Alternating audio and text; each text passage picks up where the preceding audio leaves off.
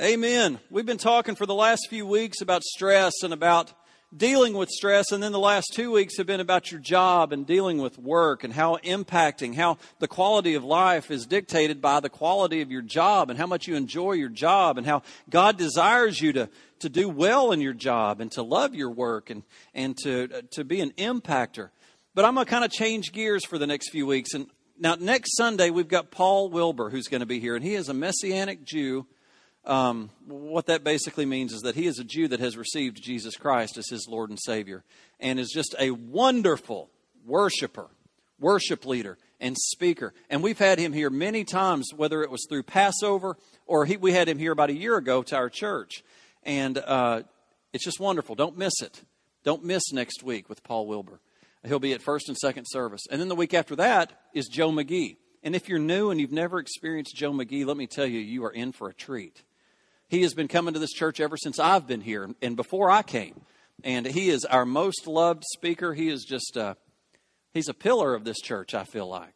And funny, and he will, he's current and practical and relevant. And on top of that, we've got the church picnic. And I just encourage you, maybe this is your first Sunday. Well, praise God, you're invited. You're invited. Last year, we had so many first time visitors still come to the church picnic. Praise the Lord. What a way to get to know each other the first Sunday. And we would love to have you. Uh, we would love to have you. So, I won't be preaching the next two weeks. So, don't abandon us. Come. You don't know what you're missing if you miss Paul Wilbur or miss Joe McGee. That I'm not preaching the next two weeks? Pam coming out of the mouth of the lady that said, Paul, I got somebody I'm, I'm, i want to come hear you preach, but I want them to hear you preach. Can't figure you out, Pam. so come. We want, we want you here, and next week is going to be phenomenal. I genuinely look forward to Paul Wilbur and his teaching and his worship. Um, but we've got, a, we've got a project coming up as a church. And if you have been here for the last few weeks, maybe you haven't, you've seen outside that we're in the middle of looking at a building program. And the staff and the leadership, we have picked a day, September 5th, to be our big kickoff for starting to raise the funds. And I know you may be thinking, oh, it's my first time here, and here he is talking about funds. Don't do that to me. Hang in there with me. God's got a word for you today. But September 5th, we're going to have what's going to be called Seed Sunday. Now, if y'all have been here for about 10 years, you remember when Pastor Chris did a harvest Sunday to add on to the stage. And big, big deal. We, we fasted, we prayed, and raised a lot of money. Um, it was great, but this is not going to be harvest Sunday. We're not receiving a harvest, we're planting seed.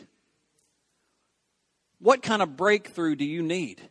What are you praying for? And it's roughly 40 days from now until September 5th. It's about 42, but we're going to say 40 days because God is a God of numbers. And we're going to go on a 40 day time of praying. And I want to encourage you of fasting. Now, what do you mean by fasting? I mean, you can, you can take it to it as extreme as you want, or you can just pick something.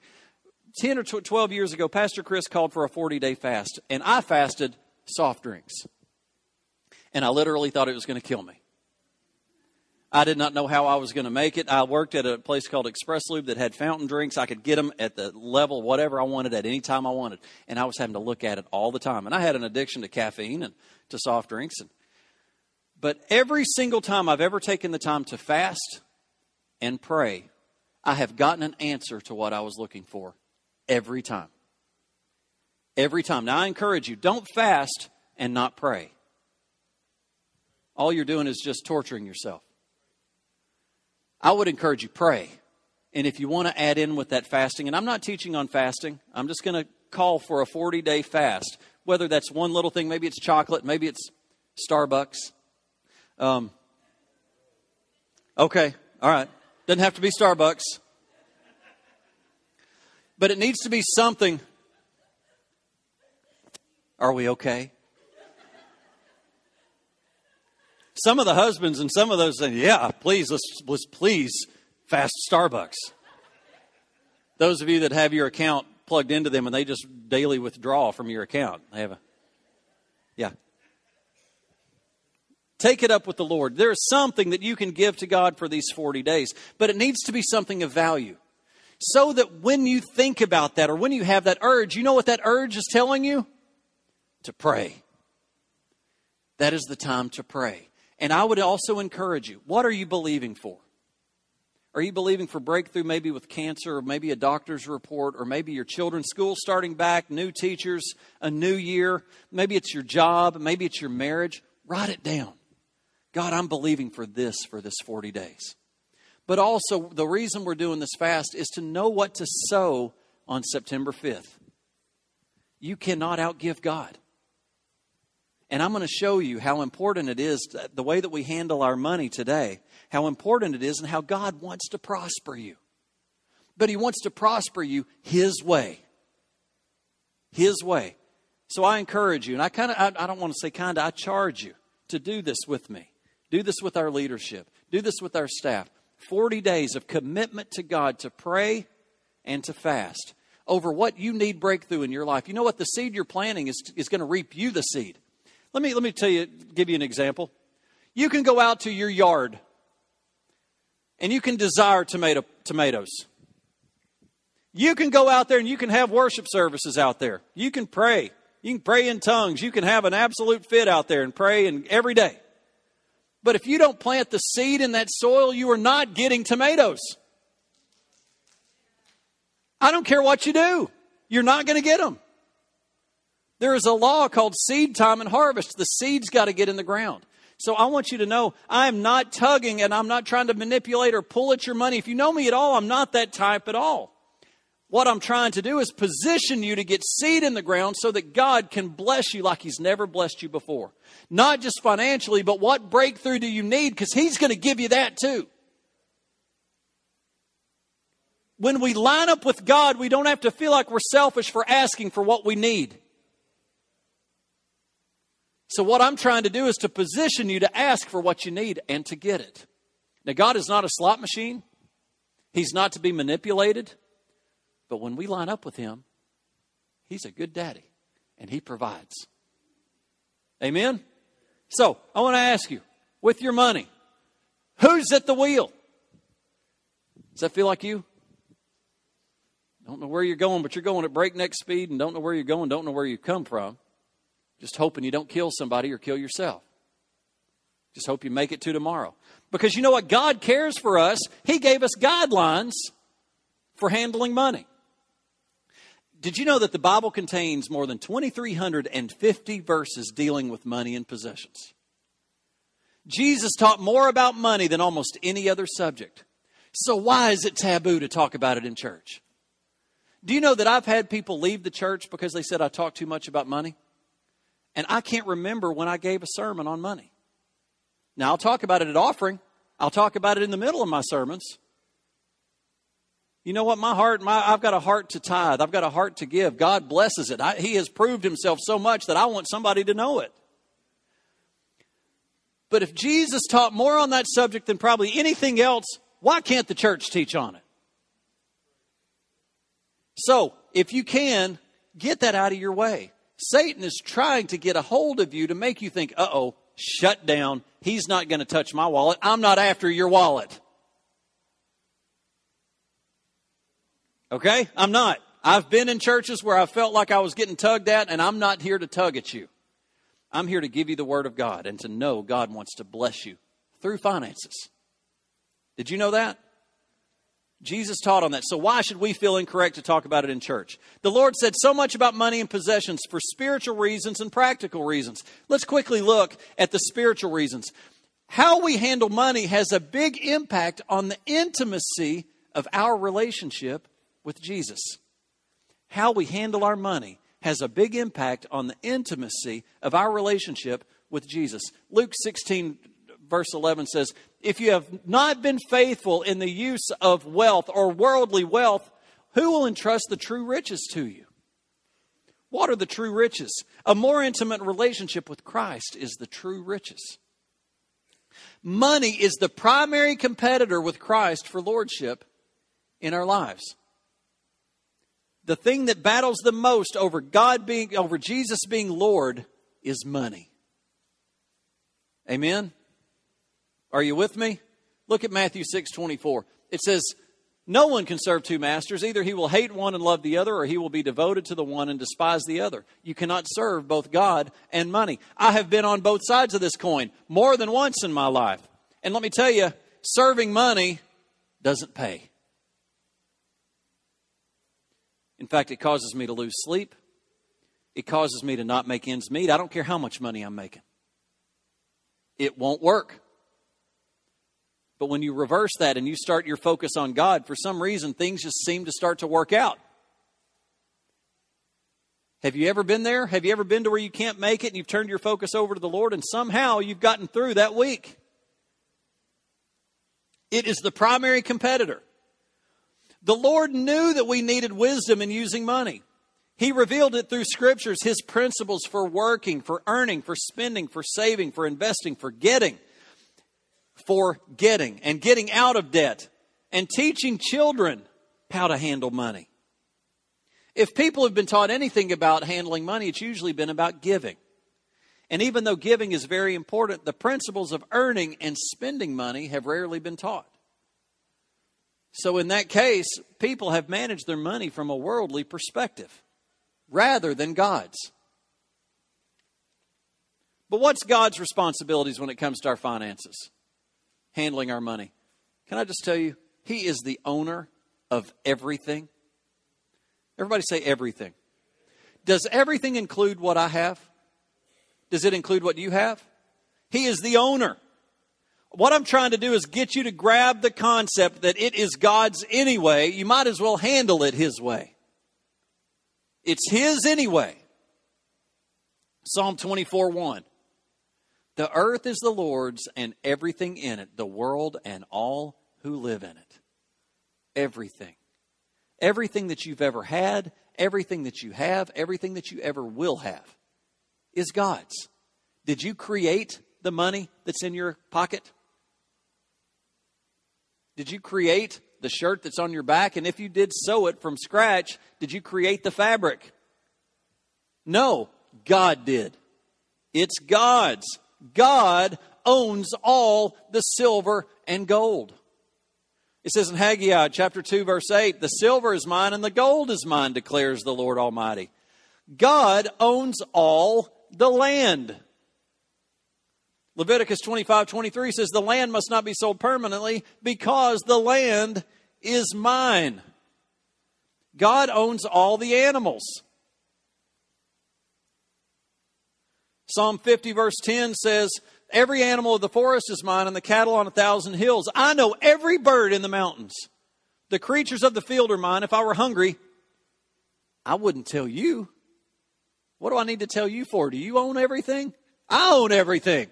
If I were hungry, I, would I tell you? For the world is mine and all that's in it. As I was driving to work this morning to church, and I go by and I pick up uh, Steve, our guitar player, and he lives right in the middle of town, and I do too. We live close. Sure enough, here goes a deer jumping out of a cornfield right there in the middle of town, jumps over a fence, and you know, the Lord just said, That's mine. You may own that land. It's the land is still mine. We don't own that land. You may, but that deer's mine. I created that. Let me tell you something. Satan didn't create anything. Satan is not a creator. God's the creator. Satan's a perverter of what God creates. Satan takes what he has, which was provided by God, and twists it up, makes it bad. God's the creator. Every animal. If you will just stop for a minute when you're driving home today and look at, don't stare directly into the sun, but look at the sun. Look at a moon. Look at a sunset. Look at the grass growing. Look at crepe myrtles. I never knew really what a crepe myrtle was until I had to trim one. Now I notice them. And you know, people tell me trim them, you won't kill it. Trim them all the way back, you won't kill it. And I'm telling you what, we've sweated over our crepe myrtle thinking it was dead. Elizabeth kept saying, I don't know. And I'm like, honey, I don't either, but they said it'd be okay. And sure enough, it's bloomed back better than it ever would have would have looked had I not trimmed it. But that's God, and it's pink. How could he ever think to put pink in a tree? Many loves pink. I'm just saying, look around, open your eyes. You will see God when you leave here. God is here. I was able to go to Tommy and Michelle's wedding, their uh, renewal of their vows, and I didn't get to tell y'all, but just looking at the top of that mountain, I, we lived over, I, I kept trying to see from that house my old house because I think I could. I think at your position to where I could. And I was just thinking, God, you're so awesome. Look out there. You're so good, and you own everything. You thought it all up. Have you ever seen a sunset and just thought, God thought that up? And I wonder if he just took his little pinky and just went, Look at that. I'm telling you, God's so good. All the time. God created all things. In the beginning, God created the heavens and the earth. God owns all things, and He has never transferred the ownership of His creation to His people or to Satan. You know what? He's given dominion, which is what? Authority or power, but He owns it. He's the owner. It's His, and He's not given that up. As followers of Christ, we recognize that God owns all of our possessions. Luke chapter 14. Any of you who does not give up everything he has cannot be my disciple. Cannot be my disciple. God is in control. You may feel like you're, you're spinning out of control, but God is in control. Our Heavenly Father is in ultimate control of every event. Psalm 30, 135, verse 6 says, The Lord does whatever pleases him in the heavens and on the earth. Daniel 4, verse 34 says, I praise the Most High. He does as he pleases with the powers of heaven and the peoples of the earth. No one can hold back his hand or say to him, What have you done? It's comforting as a Christ follower, as a Christian, as one that believes and serves the Lord with all, all their heart, to realize that God uses everything, everything, even our difficult circumstances, for ultimate good. We sang this last week in a song we sing, uh, Your Love Never Fails. And we know that in all things God works for good of those who love him. God works all, I said that wrong. And we know that in all things, God works for the good of those who love him, who have been called according to his purposes. Amen. You know, this is illustrated in the life of Joseph. Do you remember the life of Joseph who was sold into slavery by his brothers? Jacob, his dad, you know, he was the favored one. Everybody knew it. You didn't have to wonder when you saw all the brothers together, you knew who was the favorite because why? Joseph had the coat. He wasn't the one that had to go work, he was the one that was left behind. And his brothers hated him for it. And he was sold into slavery. But do you remember what Joseph told his brothers after everything had all kind of filtered out? He said, Don't be angry with yourselves for selling me here. Because it was because it was to save lives that God sent me ahead of you. It was not you who sent me here, but God. You intended harm for me, but God meant it for good. To accomplish what is being done the saving of many lives. God will provide for your needs. In Genesis chapter 22, verse uh, 14, God is spoken of as Jehovah Jireh, if you come here at all, you're going to hear me say the names of God. Jehovah Jireh. What does that mean? I am the Lord who provides. It's who I am. When you come to me, you find the provider.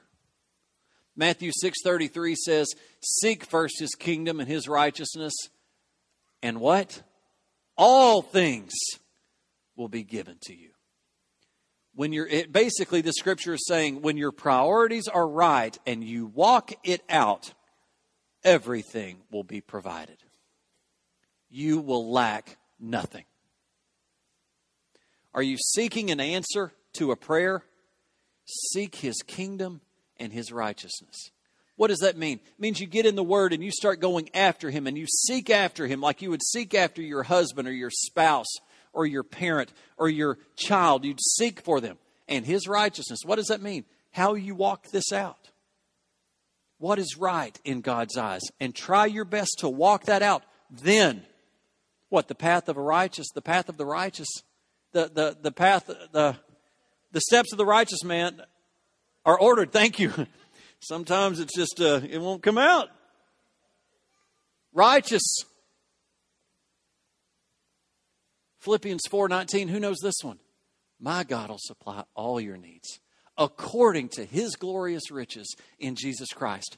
Your provision isn't based on the United States banking system. It's not based on the stock market. It's not based on cattle prices.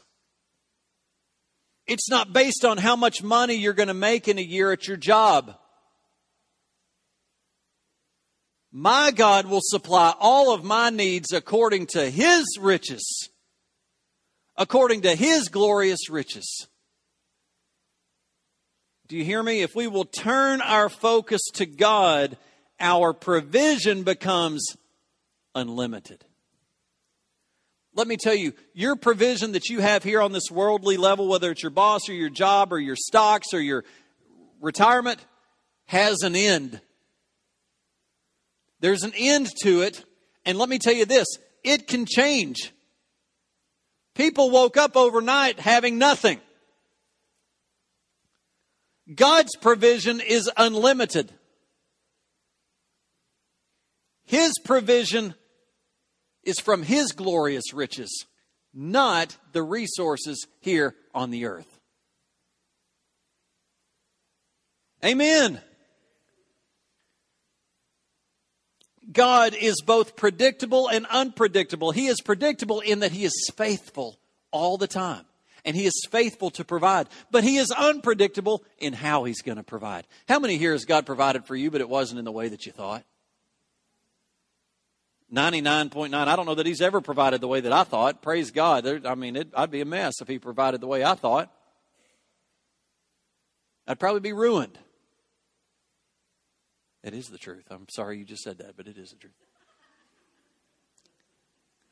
He's unpredictable. In the Bible, the Lord provides for his people in many different ways and often unexpected. The same God that provided manna to the children of Israel when they were in the desert is the same God that provided the 5,000 from only the few pieces of bread and fish. He's the same God that will provide for you. The same God, the same God who told, who told Elijah that he was going to be fed from the ravens. Can you imagine being provided by an animal? Today, we wouldn't even accept what the ravens brought because they carry disease. Birds carry disease, right? So we wouldn't even accept it. Do you think that the food that the birds provided for Elijah was disease infested? No, it was perfect. The provision from God is perfect. That's good. The provision from man is imperfect. The provision from God is perfect. What's our responsibilities? This has all been God. Our responsibilities. We are to be stewards of God's possessions. Have you ever heard that? I'm to be a good steward. We say that over the things that we own, but I don't think we get it. What does steward mean? It means to take care of somebody else's stuff. Isn't that a good perspective, even over your checking account? If we'll see that it's God's, I guarantee you, you'll handle it differently. Being a good steward, you know, when Joe McGee came a few years ago, seven or eight years ago, and taught on finances, Elizabeth and I were in one of the tightest areas, uh, p- places in our life financially. I'm not going to give you our sad story today, but, you know, it, it was tough. But Joe McGee just gave us something basic. He said, take out a sheet of paper and for the next month, write down everything you spend. If it's a stick of gum, if it's a candy bar, if it's a Starbucks, if it's whatever, gas, eating out, write it all down. Why? Because you will be floored when you see where your money's going. And do you know that in the time we took his teaching and started to apply it, and in our worst financial time, we were able to save more money than we ever did when we had money coming in? Why? You know, you know what? If we did a budget, there was no way we could come out. We were coming out in the hole every which way we did. But we were faithful to God and faithful over our money, and God started to provide, even though our budget didn't say it would work. I don't remember how it came in. I didn't really care. Just glad it was coming in. Do you hear me? But when we were faith, when we were not faithful and just spent it every direction, we couldn't keep up no matter what we did. There's never enough money. When our perspectives and our positions are wrong with God, well, there's never enough. You can never fuel your soul. It'll, it'll always run dry with worldly things. God's the only one that can bring true peace and comfort. We are to be stewards. We are to be faithful. God owns all that we have. God has given us the responsibility to manage our things according to the financial principles of Scripture. 1 Corinthians chapter 4 says, It is required that those who have been given a trust must prove faithful. We had a situation this week where one of my children was asking for something of greater responsibility. And my wife said to this child, uh, Elizabeth said, We're not going to that step until you're faithful over this thing. This thing's never where it's supposed to be. We can never find it. It's always lost. And you know what my child said? If I get this other thing, I'll take care of it. Like, God, ding, ding, ding. No, you won't. Scripture. This, this, this is why we need in the Word of God. Now is a teaching moment. Children are sponges. They just don't know it. Here we go. If you're not faithful over this, you will not be faithful over that. And she and Elizabeth said, and I don't mean just be faithful for a week, be faithful for a year. Show us that it's really in you to take care of what you've got. And then we'll go here. You know, Scripture says if you'll take care of the little things, you'll be given more. If you don't take care of the little things, not only will you not be given more, you'll have that thing taken away. It is good. But when we're faithful, when we're faithful, will benefit in three different ways. Oh, I'm, oh, hang on. I got ahead of myself. We are to be faithful with all that we have, and we're to be faithful over the little things. Luke 16, verse 10 says, Whoever can be trusted with very little can also be trusted with much, and whoever is dishonest with very little will be dishonest with much. That's why I told you last week that if you're waiting for the big job and you're not doing a good job in the job you're in, you won't do a good job in the big job. You don't need that one. You need to get this one right. The last thing you want to do is get promoted and put there and fired. When you get put in this next job, you want to be ready for it. If we're faithful with small things, God can trust us with greater responsibility. We must not spend our money in ways that we know would displease Him because this would make us unfaithful stewards. When we are faithful, we will benefit in three different ways. Did you know that when you're faithful over your money, you'll grow closer to God? Why? Because it takes so much to be faithful over your money. It's not natural, it takes the Lord to be faithful. We'll grow closer to Jesus. When we're faithful to obey and serve the Lord, we will grow closer in our love for Him. Jesus said in 1421, John 14, 21, whomever has my commands and obeys them, he is the one who loves me. He loves me and will be loved by my Father. And I too will love him and show myself to him. Who? Whoever has my commands and obeys them. I want you to catch this faithfully applying God's financial principles will help you grow in your love for Jesus. But what else over being faithful? Number two, will develop godly character. How we handle money is an outside indicator of our true spiritual condition.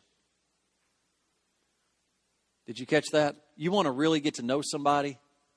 Look at where they spend their money. I've always said the best way for me to get to know you is to go out on the golf course with you. You'll see a side of somebody that you've never seen. In fact, I've had moments where I thought I did not even know that those things were even in me anymore. You hit a bad shot. I mean, it's whatever you get into, but golf, usually I can get to know somebody pretty quick. But you really want to get to know them. Look at their checkbook. Where, where's their money going?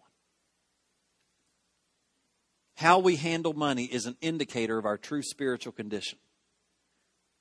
For example, if they're dishonest or honest, do they gamble or do they give? But finally, when we're faithful, number three, we will have financial stability. Don't raise your hand, but who here needs financial stability? I would venture to say we all do. As we apply God's principles to our finances, we will begin to spend more wisely, start saving for the future, and then be able to give more to the work of Christ. But be, be, be aware or careful of extreme teachings on wealth and poverty. One extreme is that godliness can only occur in poverty. Have you ever heard that before? Godliness can only occur in poverty. Money and it, possessions can be used for good or evil. And let me tell you, a number of people in Scripture were extremely wealthy. Abraham was extremely wealthy. Solomon was extremely wealthy. Not Bill Gates wealthy. He'd make Bill Gates look like a pauper. Solomon and Abraham would. In the Old Testament, the Lord extended the reward of obedience to his people when they were obedient. I said, Did I say obedience?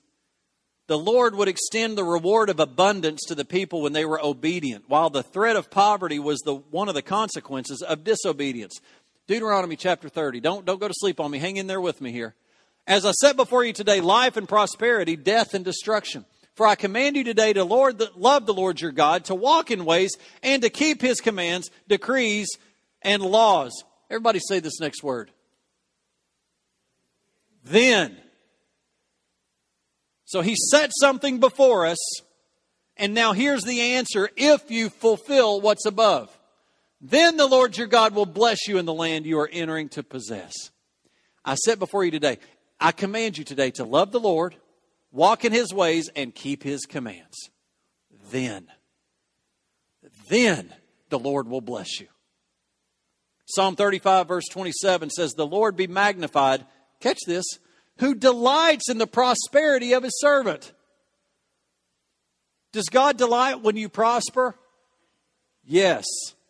God delights when you prosper. We may legitimately pray for prosperity when our relationship with the Lord is healthy and we have a proper perspective of possessions. Do you catch that? It is not selfish, it is not greedy to ask the Lord to meet our needs when we are seeking Him the way He wants to be sought. He delights in you prospering.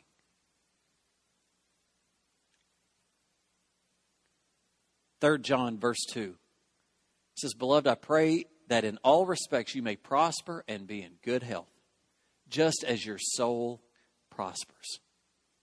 The Bible doesn't say that a godly person must live in poverty. A godly person may have material resources. But the opposite extreme is that Christians who truly have faith will always prosper financially. And that's also an error. That's also not wrong. I mean, that's also wrong. Study the life of Joseph. Here's an example of a faithful person who experienced prosperity and poverty. He was born into a prosperous family. Jacob was a wealthy man. Amen? But then he was thrown into a pit, sold into slavery by his jealous brothers. And you know what? While, while Joseph was a slave, his masters promoted him. His master promoted him to the head of the household, right? It was Potiphar. He had everything at his fingertips. But Potiphar's wife wanted to have wanted to have sex with him. And Joseph made the righteous choice. He said no. And what did he get for it? Thrown into prison. Joseph was right. He made the right choice. Who says life is fair? Life's not fair, but God had a plan. God had a plan.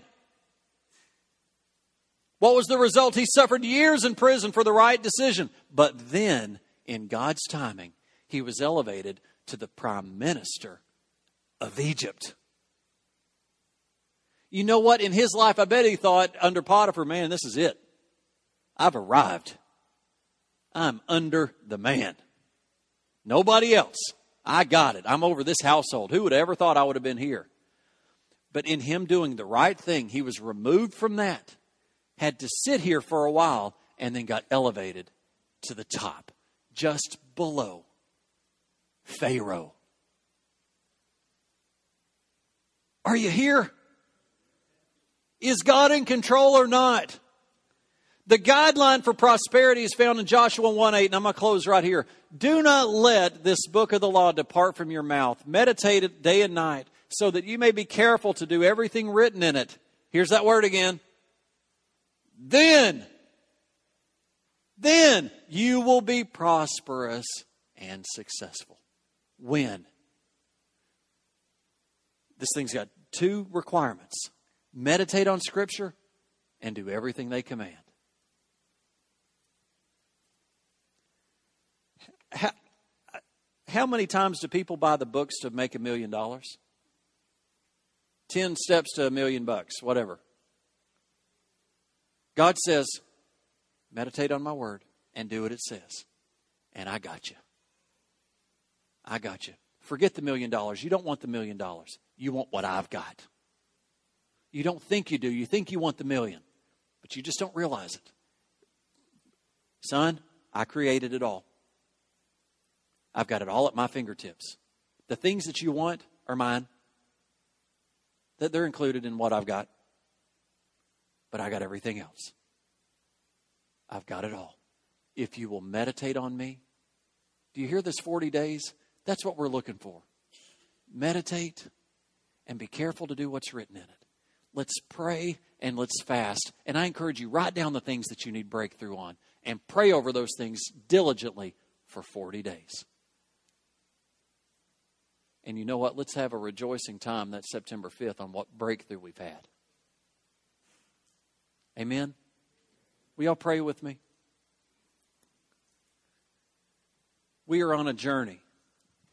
We are on a journey into the presence of God through this 40 days of fasting to Seed Sunday.